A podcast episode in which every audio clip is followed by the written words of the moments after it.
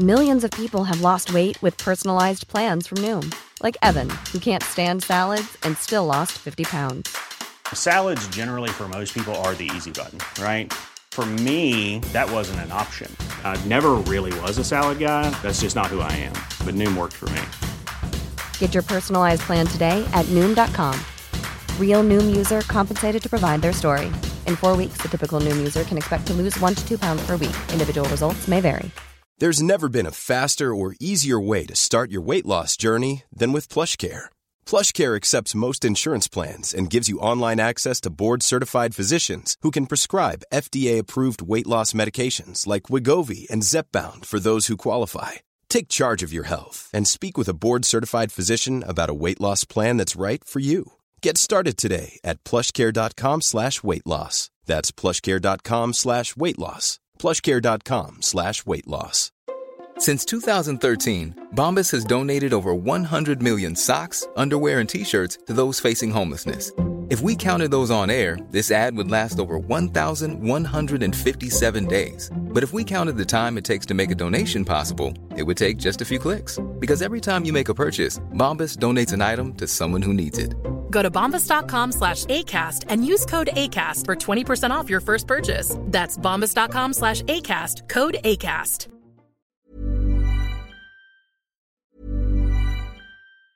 There's never been a faster or easier way to start your weight loss journey than with PlushCare. PlushCare accepts most insurance plans and gives you online access to board-certified physicians who can prescribe FDA-approved weight loss medications like Wigovi and Zepbound for those who qualify. Take charge of your health and speak with a board-certified physician about a weight loss plan that's right for you. Get started today at plushcare.com slash weight loss. That's plushcare.com slash weight loss. plushcare.com slash weight loss. Millions of people have lost weight with personalized plans from Noom, like Evan, who can't stand salads and still lost 50 pounds. Salads, generally, for most people, are the easy button, right? For me, that wasn't an option. I never really was a salad guy. That's just not who I am. But Noom worked for me. Get your personalized plan today at Noom.com. Real Noom user compensated to provide their story. In four weeks, the typical Noom user can expect to lose one to two pounds per week. Individual results may vary. Se han dado situaciones inéditas eh, o increíbles. Por caso quiero decir que se acabara la merluza. No me digas que merluza, no como... Bienvenidos a Se acabó la merluza, un recorrido por las historias ocultas detrás de la historia.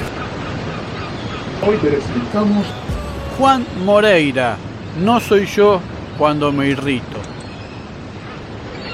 Del famoso gaucho Juan Moreira, del de carne y hueso, no sabemos casi nada. Conocemos la película de Leonardo Fabio, muy filtrada por cierta idea vanguardista del cine de los 70, la célebre escena final en la que Chirino mata a Moreira, que se había ridiculizado en programas cómicos de aquellos años, y no mucho más.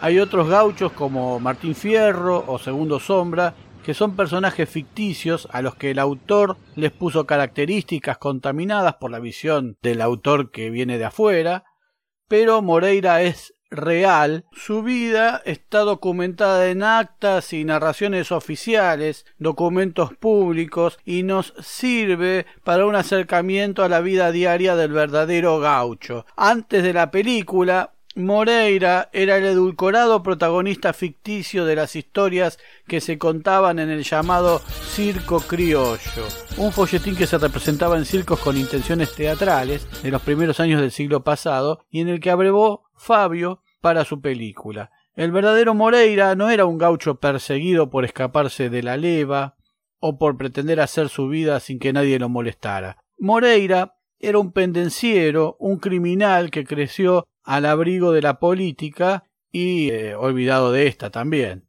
Moreira no se llamaba Moreira, sino Juan Gregorio Blanco. Se le adjudican varios posibles orígenes, fechas confusas que no desdeñan cruces entre sí y filiaciones naturales. Un origen. Era hijo de un gallego de nombre Mateo Blanco y de Ventura Núñez, el nombre de su madre. Nació el 20 de noviembre de 1819 en el barrio de Flores, cuando aún era un partido apartado de la ciudad de Buenos Aires. Esta teoría tiene la dificultad de que al momento de morir Moreira tendría unos 55 años, cuando nadie le daba más de 42 o 40. Y una posibilidad a favor. Moreira se solía hacer llamar Blanco, que sería su verdadero apellido. El padre de Moreira era un mazorquero, igual que el padre de Leandro Alem, pero a diferencia de este, que se distinguía por su lealtad, Moreira padre solía descontrolarse y era afecto al exceso de golpes y a las muertes por banalidades, de modo que para la propia mazorca era un peligro. Un cierto día, Rosas lo mandó a llamar, le entregó una carta dentro de un sobre que Moreira padre debía entregar a un cierto militar en un cierto regimiento. El militar se sorprendió al leer la carta que era una orden. Mate al portador de la presente carta en cuanto le entregue la misma. El hombre cumplió la orden. Al igual que con Alem, la permanente vergüenza por el apellido lo habría llevado a cambiárselo por Moreira, tal vez el segundo apellido de aquel padre. El segundo origen habla de otro padre, José Custodio Moreira, un portugués igualmente mazorquero y retobado, asesino del traidor Manuel Vicente Massa, presidente de la legislatura y amigo personal, ex amigo personal de Rosas. Massa fue asesinado en su despacho y este otro Moreira, padre, fusilado años más tarde, en 1842. Según esta otra versión, Juan Moreira sería 17 años más joven y en vez de Juan se llamaría Joaquín José Custodio y fue bautizado en otra iglesia. Pero hay un tercer origen. Hay un acta de casamiento en Lobos de Juan Moreira con una señora Anastasia Farías que data de 1856, donde asegura tener 35 años, por lo que habría nacido en 1821 y no en 1819. Allí da fe de que su madre se llamaba Patricia Sasso y no de otra manera. Y un cuarto origen. En el acta de nacimiento de su hijo Valerio con Andrea Vicenta Santillán, que data de 1869, asegura tener 31 años, por lo que habría nacido en 1838. La madre de Moreira lo educó lo mejor que pudo. Bastante bien. El pibe le salió bueno para la guitarra, laburador, diestro en armas, pero pacífico. Muy pacífico. Se crió en la localidad de Matanzas, hoy La Matanza, y andaba por Morón, San Justo y Lomas de Zamora. Era alto, robusto, de tez casi rosada, picado de viruela, de bigote rubio y pelo castaño. Hasta casi sus treinta años, ya un adulto, Moreira trabajó en el campo, obtuvo su propia tierra, sembraba, tuvo sus animales, era próspero y tenía un capital. Era domador y recero en San Justo y en Morón. En los pagos de Navarro era célebre entre los estancieros que hasta lo hicieron policía, aunque no le gustaba el uniforme.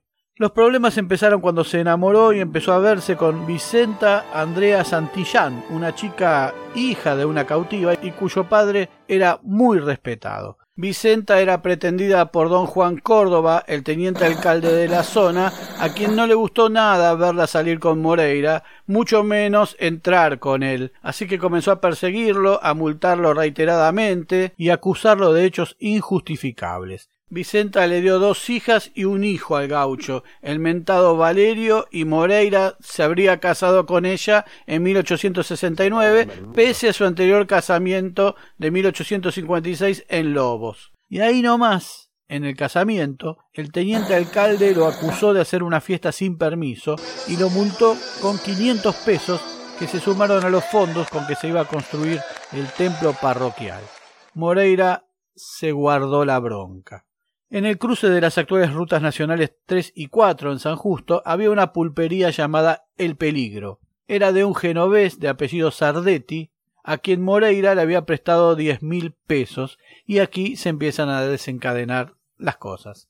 Sardetti no quiso devolverle la plata a Moreira y este lo denunció ante el teniente alcalde Córdoba justamente, eh, pero este y Sardetti se habían puesto de acuerdo y fraguaron un papel con la firma falsa de Moreira donde decía que la deuda había sido saldada. Moreira protestó enérgicamente y el teniente alcalde Córdoba lo arrestó por falsa denuncia y lo expuso en el cepo durante dos días. Pésima imagen para un hombre que se pretendía de familia y trabajador. Mientras estaba en el cepo, a la vista de todos, el Tano Sardetti se paseaba delante de Moreira burlándose, y Moreira no resistió más. Una puñalada por cada mil pesos que me debes, le dijo desde el cepo. Moreira se cobró y ese crimen le valió la persecución y tener que abandonar su tierra, su familia y sus propiedades. Se transformó en matrero, se fue a las tolderías, se hizo un gaucho malo.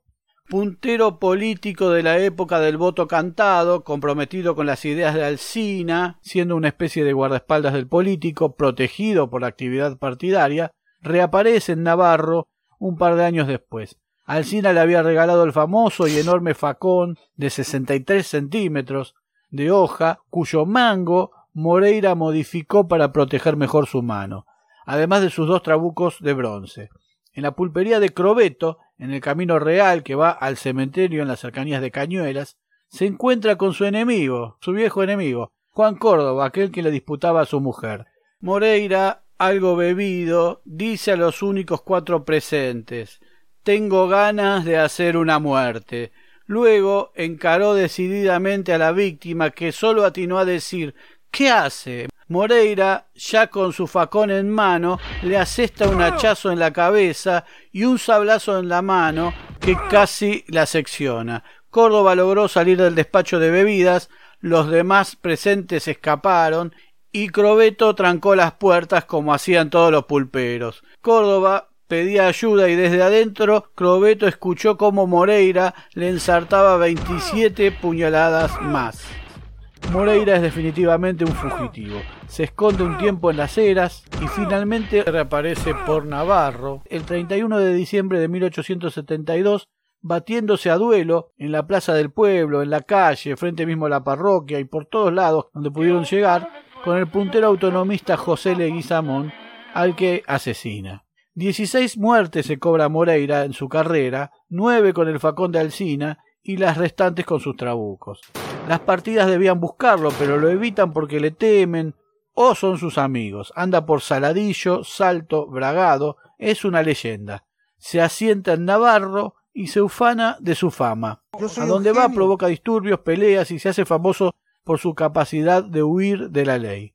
Pero el pecado final de Moreira consiste no en involucrarse en peleas y muertes, sino en cambiar de partido político. Además de protección, buscaban los políticos algún beneficio legal que le permitiera no deber sus muertes. Deja de apoyar a Alsina y se pasa a las huestes del Partido Nacionalista de Mitre, porque en Navarro no había alcinistas. Cuando Moreira es un criminal buscado, los primeros le sueltan la mano, los otros no se la terminan de tomar. Mano de obra barata, ambiente criminal para imponer la legalidad en el país.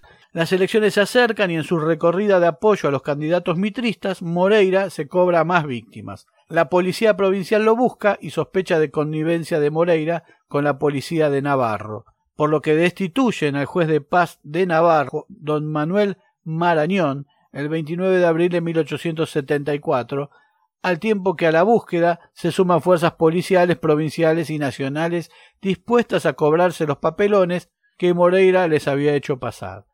Pero no lo encuentran en Navarro. Algún informante les pasa el dato. Está en Lobos, en el burdel La Estrella, donde visita a su preferida, una tal Laura. La partida de cuarenta hombres recorre presta los treinta kilómetros entre ambas localidades. El jueves 30 de abril de 1874, Moreira duerme junto a su preferida Laura en el burdel La Estrella. Es rodeado en silencio en el burdel. El sargento Chirino, su matador, cuenta que dos de los acompañantes de Moreira estaban despiertos y los dejaron huir para que no hicieran ruido.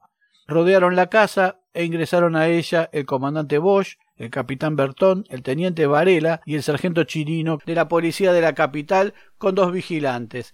El amigo y compinche de Moreira, Julián Andrade, fue detenido allí y al momento de recibir Moreira la orden de detención empezó a gritar desde afuera del paredón para advertirlo, lo cual motivó que varios soldados de la partida salieran para ver qué le sucedía. En realidad salieron por el miedo que les causaba la situación. Le gritan a Moreira que se rinda. Las tropas se disponen a entrar. Chirino se esconde detrás del aljibe y los otros esperan frente a la habitación. Moreira sale con sus dos trabucos y su facón entre los dientes, se trenza en lucha con la tropa y valientemente logra herir a varios. Cuando ya está por treparse al muro para subirse a su caballo, no lo ve a Chirino, escondido, claro, y éste le mete la bayoneta a la altura del pulmón izquierdo y lo clava contra la pared. Moreira ya venía herido con un pistoletazo en el costado que le ensartó el comandante Bosch, pero la herida de Chirino resultó mortal. Giró sobre sí mismo y le disparó a Chirino, hiriéndolo en un pómulo y dejándolo tuerto. Luego tomó su facón y le aplicó al sargento un hachazo que le voló cuatro dedos de la mano derecha. Pese a sus heridas, Moreira se recompone y sale a pelear nuevamente, y el cabo Luis Lima le pega un tiro en el pecho. Moreira cae. Tres o cuatro se le abalanzan para rematarlo. Lo acuchillan y le pegan un tiro en la cabeza. Cuarenta y cinco minutos duró la batalla final. Son la una y media de la tarde y sabe que ya no hay más nada que hacer. Uno de los vigilantes, el paraguayito Zamudio, afirma que su agonía no duró más de dos minutos. El cuerpo fue expuesto en el depósito del juzgado unos días. La gente venía a verlo porque no creía que fuera el verdadero Moreira. Su tumba en Lobos se transformó en lugar de peregrinación, pero aún muerto, Moreira tenía un precio. Muchos médicos de aquella época eran adeptos a una disciplina falsa y nunca comprobada llamada la frenología, que creía que ciertas medidas del rostro, ciertas proporciones y formas denotaban que una persona podía ser criminal o no. Al cabo de cinco años debían desalojar la sepultura que el municipio le había concedido gratuitamente. El entonces intendente de Lobos, Eulogio del Mármol, que era médico y había corroborado la muerte en su momento, desenterró a Moreira y le regaló el cráneo a un entusiasta médico y frenólogo, Tomás Perón, abuelo del general Perón. El médico no notó en el cráneo rasgo criminal alguno y se lo pasó a su amigo, el doctor Octavio Chávez, quien concluyó que ese cráneo pertenecía a un hombre normal. Dicen que el cráneo volvió a la casa del doctor Perón y que su nieto jugaba con el mismo y que una vez se le cayó y se le volaron algunos dientes, razón por la cual se decidió cederlo al Museo de Luján primero y al de Lobos luego, donde es exhibido junto al monumental Facón.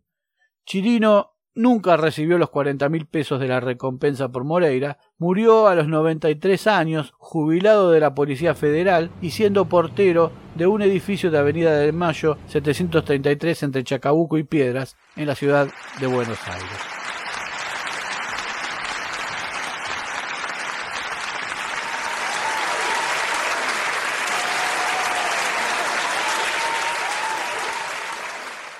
Se acabó la merluza. Muy pronto nuevos capítulos de Se acabó la merluza. Se acabó la merluza es idea, redacción, recopilación y hace lo que puede Jorge Tezán. Muchas gracias. No olvides poner like, suscribirte, campanita y todo eso que la red social admita. Hasta pronto.